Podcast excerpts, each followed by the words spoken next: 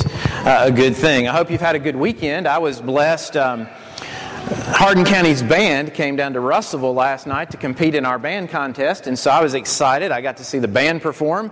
Uh, they won lots of awards. The uh, actually the parents won an award also, and so that was a great evening. I was very excited by that. And glad you're here today. I hope you're looking forward to next weekend. I hope you're looking forward to the activities this afternoon, whether they be going to the outing or being here at 6 o'clock. And then even Wednesday evening, midweek Bible study. You know, sometimes we will make the case about the power of Sunday night and the power of Wednesday night. And uh, I will say this with an interview coming up next weekend, uh, one great way to make a great impression on somebody who's interviewing, and an interview implies the idea that you all are making an impression on him while he's trying to make an impression on you. A strong Sunday night makes a huge impression on somebody who's here to interview. I want to share something that a friend of mine wrote in that regard. Because sometimes as preachers, we don't promote the other services maybe in the right kind of way or maybe with the right kind of spirit. And a friend of mine, Randy Davis, he preaches over in Tullahoma, Tennessee. And a couple of weeks ago on a Wednesday night, he posted this promoting their Wednesday night Bible study. And I think he did an excellent job of capturing the, uh, the essence of what it really ought to be about. He said, It's Wednesday. You don't have to be there. That, that is at our gathering at 7 p.m. at Wilson Avenue. It never was or should have been about law. It's about love.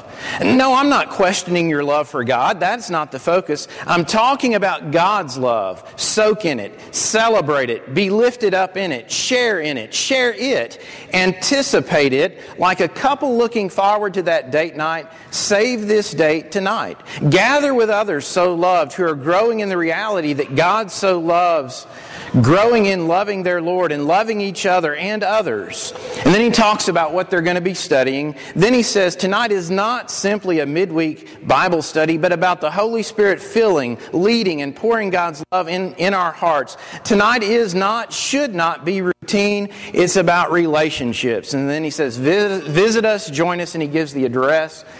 I think he does a really good job of promoting why it's good for the church family uh, to be together. And I realize sometimes uh, health doesn't allow it, or schedule, or distance, or whatever. Uh, but if there's any way possible, I hope you'll take every opportunity to be gathered with the family here at Savannah. Well, that's enough about that. We want to jump back into the story. And as you remember last week, we, we talked about God creating, and, and we talked about the idea that as God created, one of the things that was very important to Him right off the top, as He created man, He wanted to be in relationship with man. He created a scenario whereby that could happen. But he left man with the freedom to make a choice. And the, the choice made by Adam and Eve was to declare independence, to walk their own way. And so that relationship was broken. And so from there, God began the process of, of planning for there to be a way back. And through that, he continued to love and he continued to show his grace. And so as we arrive in Genesis 12 today, what we find is God choosing, God selecting a new first family a great relationship that's going to begin with a, with a person. We're going to talk about Abraham and we're going to talk about his wife Sarah. And I'm probably just going to do Abraham and Sarah, even though there was a name change along the way. Abram, um, he ends up going from exalted father to a name that means the father of multitudes. But with them, when you think about Abraham, if you've got to think about one word that goes with him, isn't the word faith? The one that you think of. When you think of Abraham, and I think of Hebrews 11, verse 1, now faith is the assurance of things hoped for, uh, the conviction of things not seen, it's belief, it's trust, it's reliance upon God. And when you think Abraham, faith is the word, I believe, that associates very well with him. And so let's think a little bit about God choosing Abraham and, and his wife Sarah. Uh, it's a choice of, you could make the case he's an ordinary guy, but in one sense he's not an ordinary guy. He's going to be chosen at 75 years old. 75 years old without a family, and God is going to choose him, and God is going to make a, a great promise to him.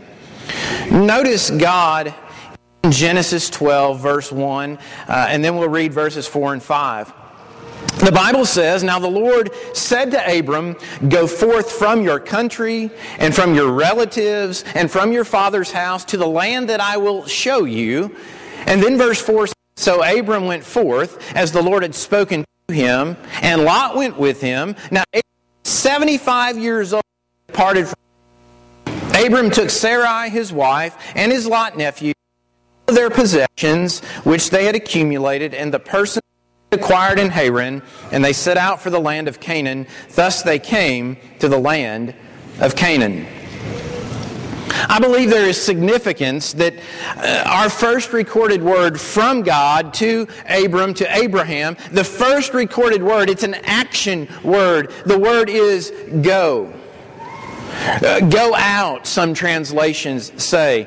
Leave. And I want you to walk away from your country. I want, I want you to walk away from your extended family. I want you to walk away from your father's house. In other words, I want you to step out of your comfort zone. I want you to step away from everything that's familiar to you, that's comfortable to you. And, and oh, by the way, yes, I see that you're 75 years old as I'm asking you this.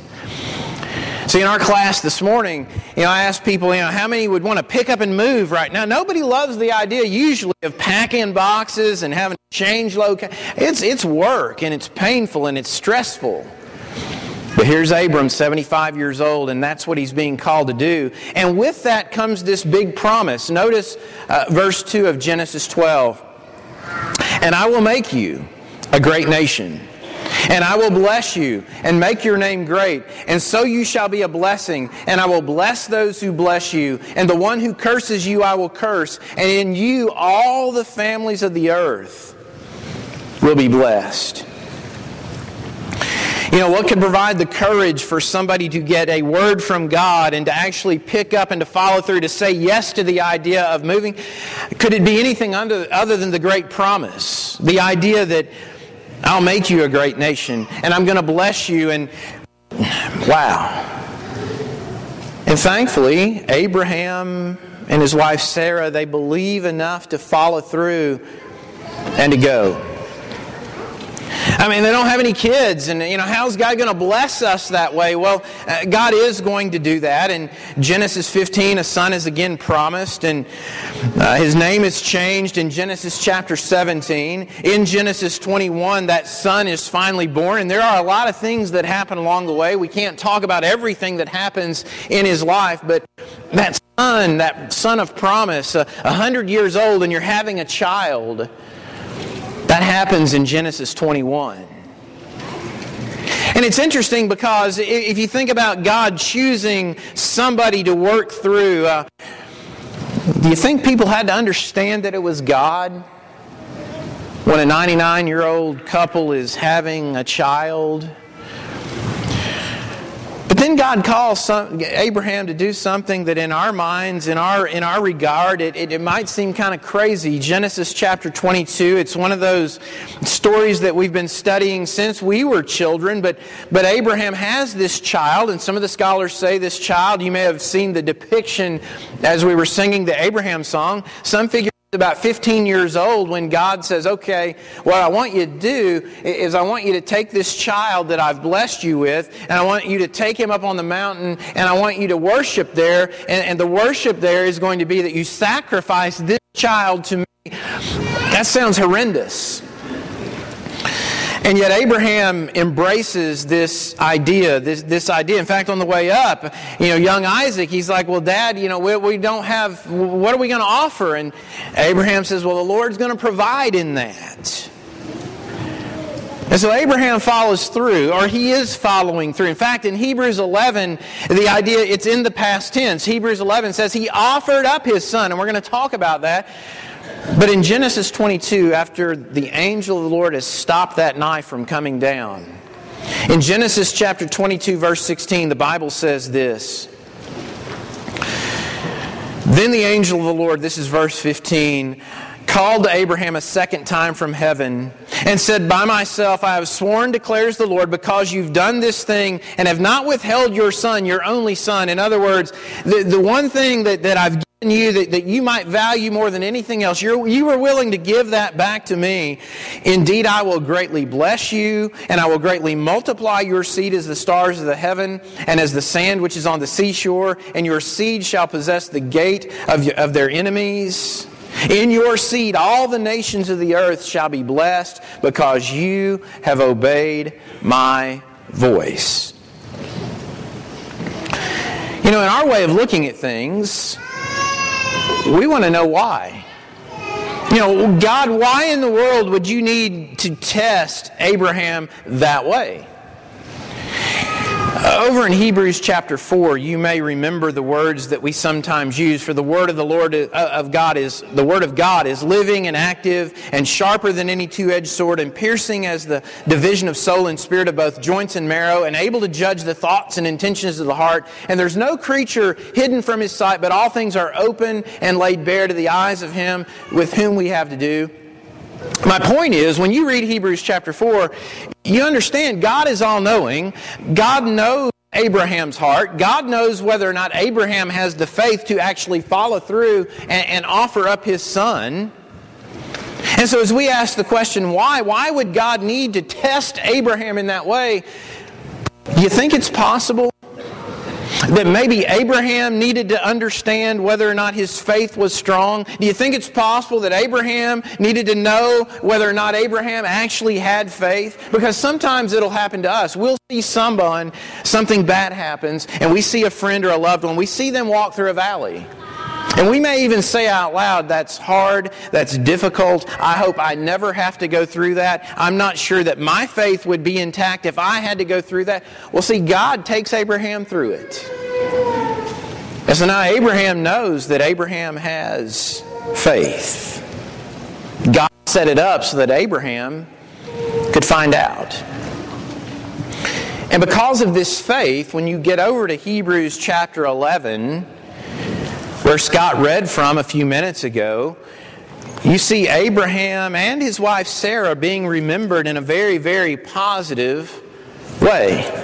Now, God wanted his people to remember Abraham. In fact, there was a time where the Jews were so caught up in being descendants of Abraham, they were so caught up in who they were as the descendants of Abraham, they couldn't really, in a lot of cases, get a hold of the idea that Jesus was calling them to something even better.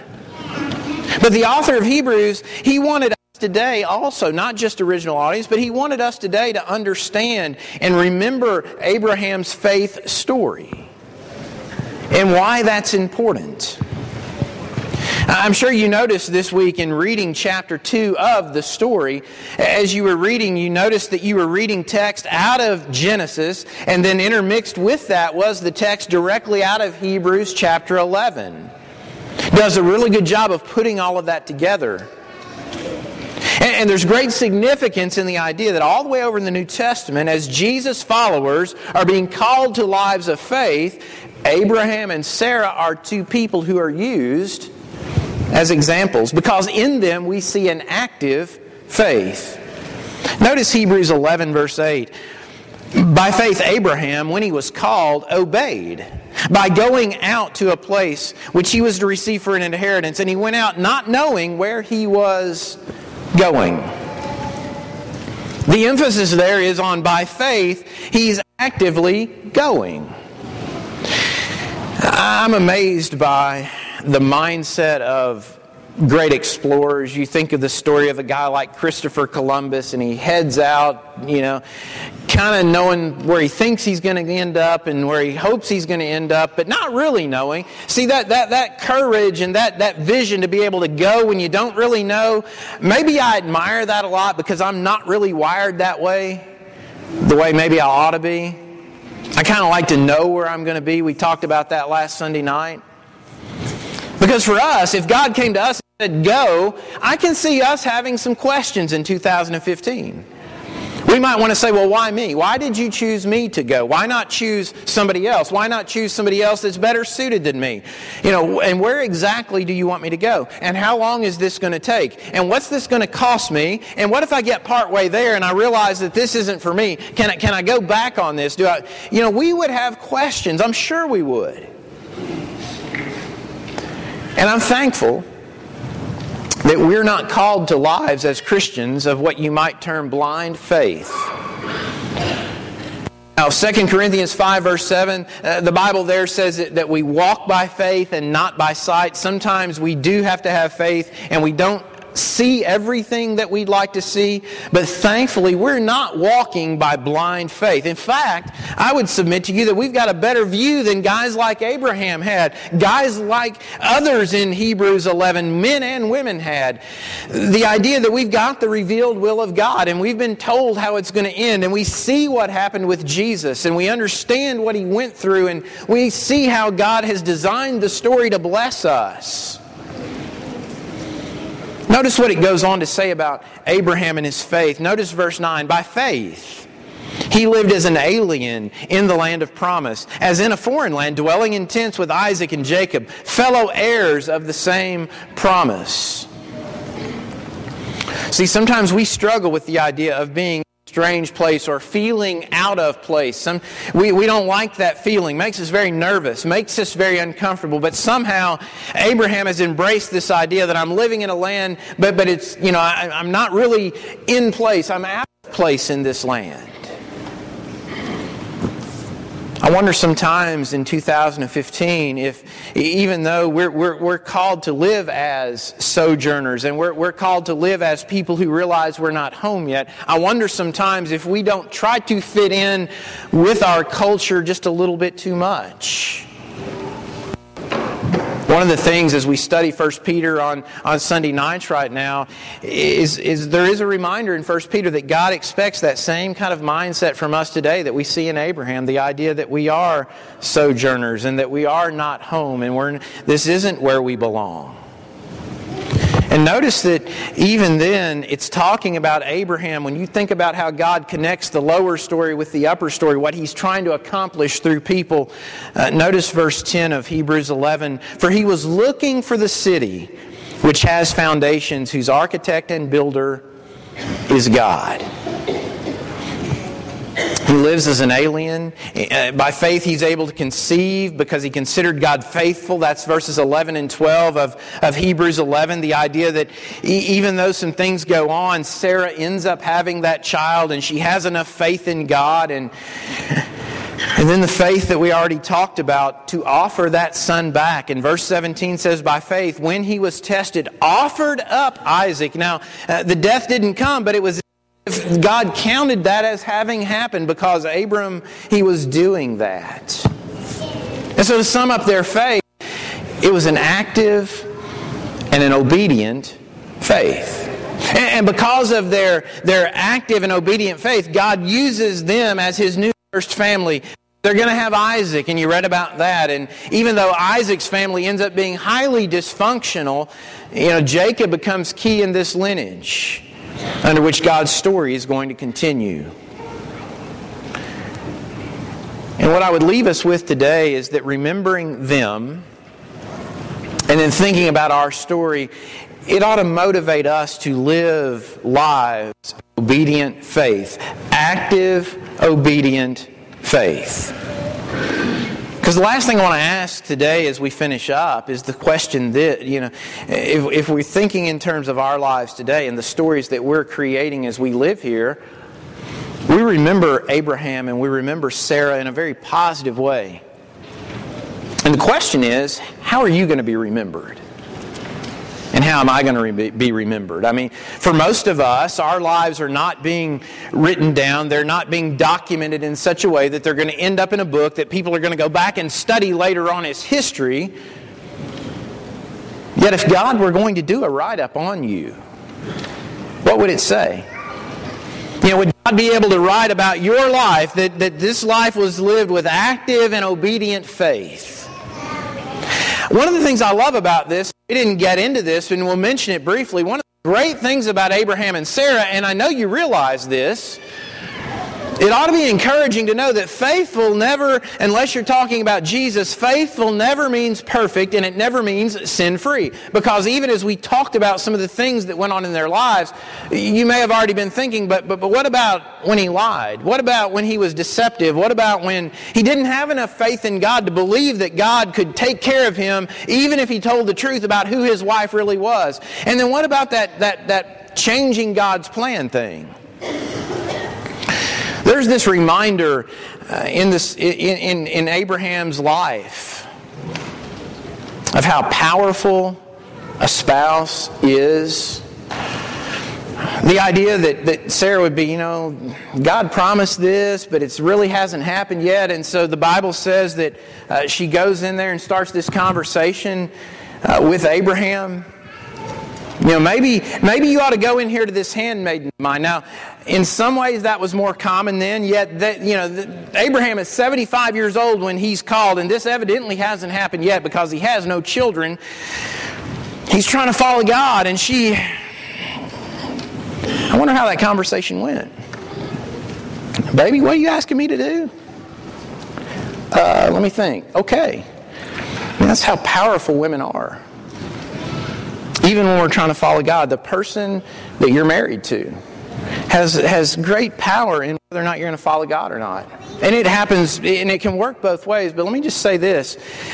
When we're thinking about our relationships for those of us who are married, we need to remember that as we try to influence each other, our influence always needs to try to be to, to elevate our walk with God and never to dissuade the person that we're married to in their walk with God. Because that's essentially what Sarah does. She takes Abraham down a path that, that God didn't really want him to go. And he listens to her over God. It's not perfect. And isn't it amazing that through their imperfections, one of the reminders to us today is that even through their imperfections, we see God's grace and we see God's mercy and we see the idea that because they continue to follow God, in the end, when you get to Hebrews 11, they are reckoned as people of faith. And that's, that's good news because you know, I make missteps and I don't always make the right choices and I'm trying to follow God, but I'm human and I, I have my mistakes and all those sorts of things. And so when we ask that question, how will you be remembered? We can know that yes, I may make some mistakes along the way, but if I stay with it, I can be counted as faithful. And so again, even though our lives won't end up maybe in a history book, I do believe that how will you be remembered question is worthy of us asking. So let's get it down to the place where maybe it really makes an impact. How will you be remembered by the people you influence the most? By the person you're married to. If you're married today, the person that you're married to, will they remember you as a person of faith? And then, if you've been blessed to have children, how, will your children remember you? You, you know, we, we, we can't fool our kids. And when they look at our lives, will they remember us as being people of faith? But because if my faith is just something that happens for a little while on Sunday morning, they see right through that. I can't fool them. And then as we do life in the community, because we're helping one another go to heaven, but the other idea is as we live life, hopefully we're shining this light those people that I work with, my coworkers, will those people remember me as a person of faith? Because when you think about it, if you work 40 hours a week or more somewhere, you may well be spending as much awake time with those coworkers as you spend with your family. And will those people remember you as a person of faith? And then also your church family, your, the family of God here at Savannah. Uh, when it's all said and done and, and you've passed from this life, will the people that were your family here, will they remember you as being a person of faith? What could God write down about you? If you're young this morning, one of the young folks, I would encourage you today, even though it looks like there's a lot of life in front of you, to remember that now is the right time to begin building that resume of faith. Start on it now. The other question that I want to ask before Bradley leads us in trust and obey is there something?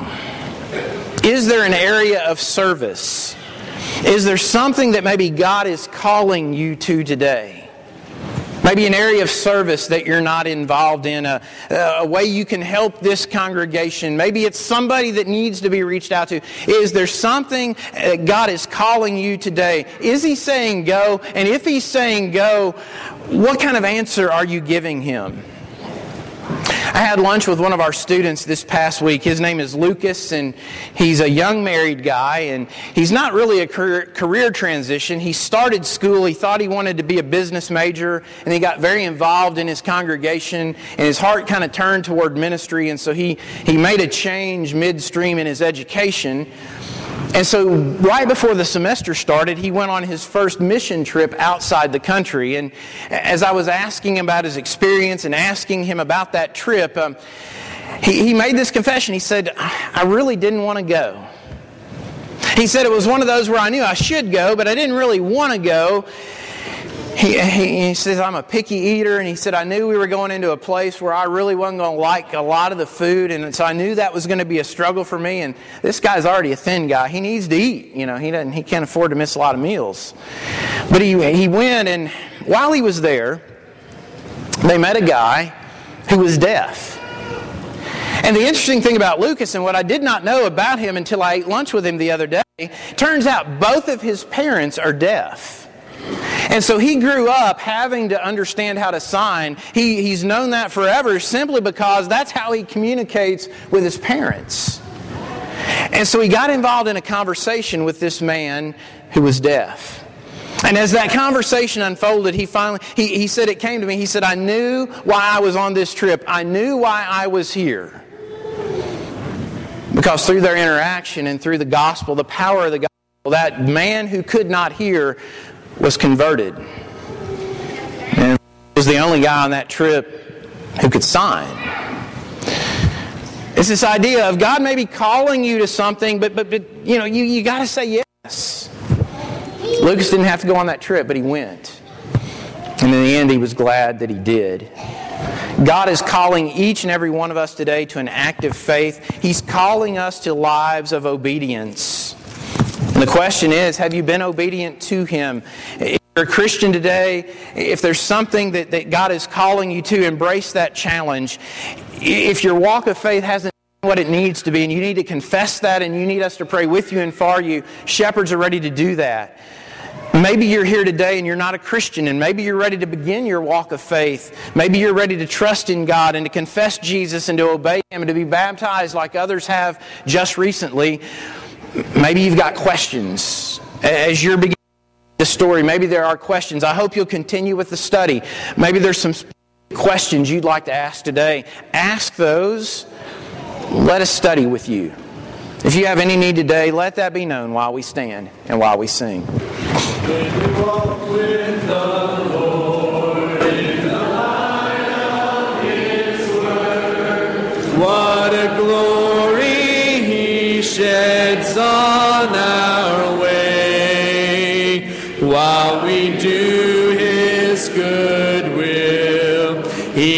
Abides with us still and with all who will trust and obey. Trust and obey, for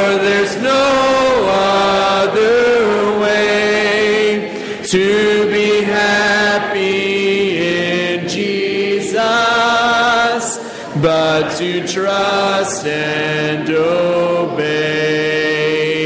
But we never can prove the delights of His love until all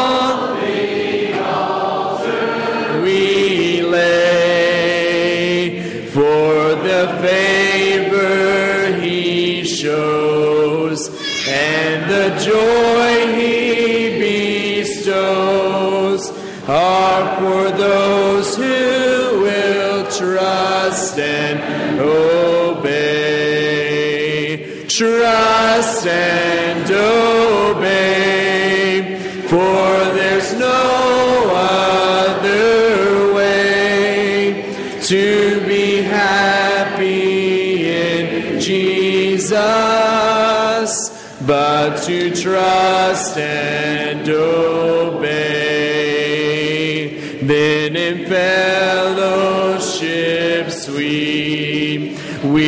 Will sit at his feet, or will walk by his side in the way. What he says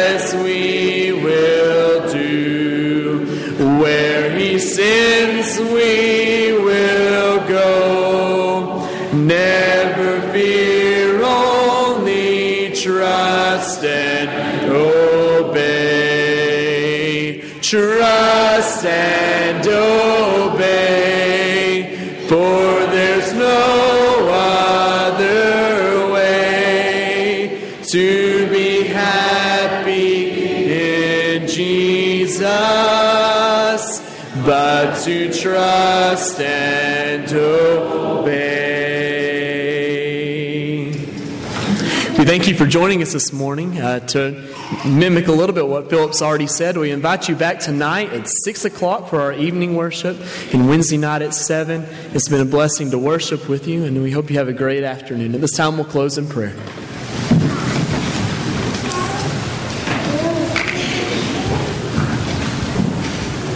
Pray with me. Holy God, it, it has been good for us to be here today. Father, we thank you for putting us in a place that we can be reminded of your wonderful story of love for all of us. Father, as we leave this place today, we ask you to help us to, to love that old, old story, to commit it to memory, to commit it to our hearts that we may be able to share it with others any way we can, such as we've been reminded that Lucas did. And help us, Father, as we go out this week to, to exhibit an active, obedient faith, and one that others would long to have, that we might share with them. Forgive us, Father, as we leave this place for our weaknesses. And Father, we can't leave today without thinking about our brother Steve, who's in the most dangerous parts of Nigeria. We ask you to be with him and, and guide him as he makes this dangerous journey. Keep him safe and bring him home to us. Be with us, fathers. we leave this place. In Jesus' name we pray. Amen.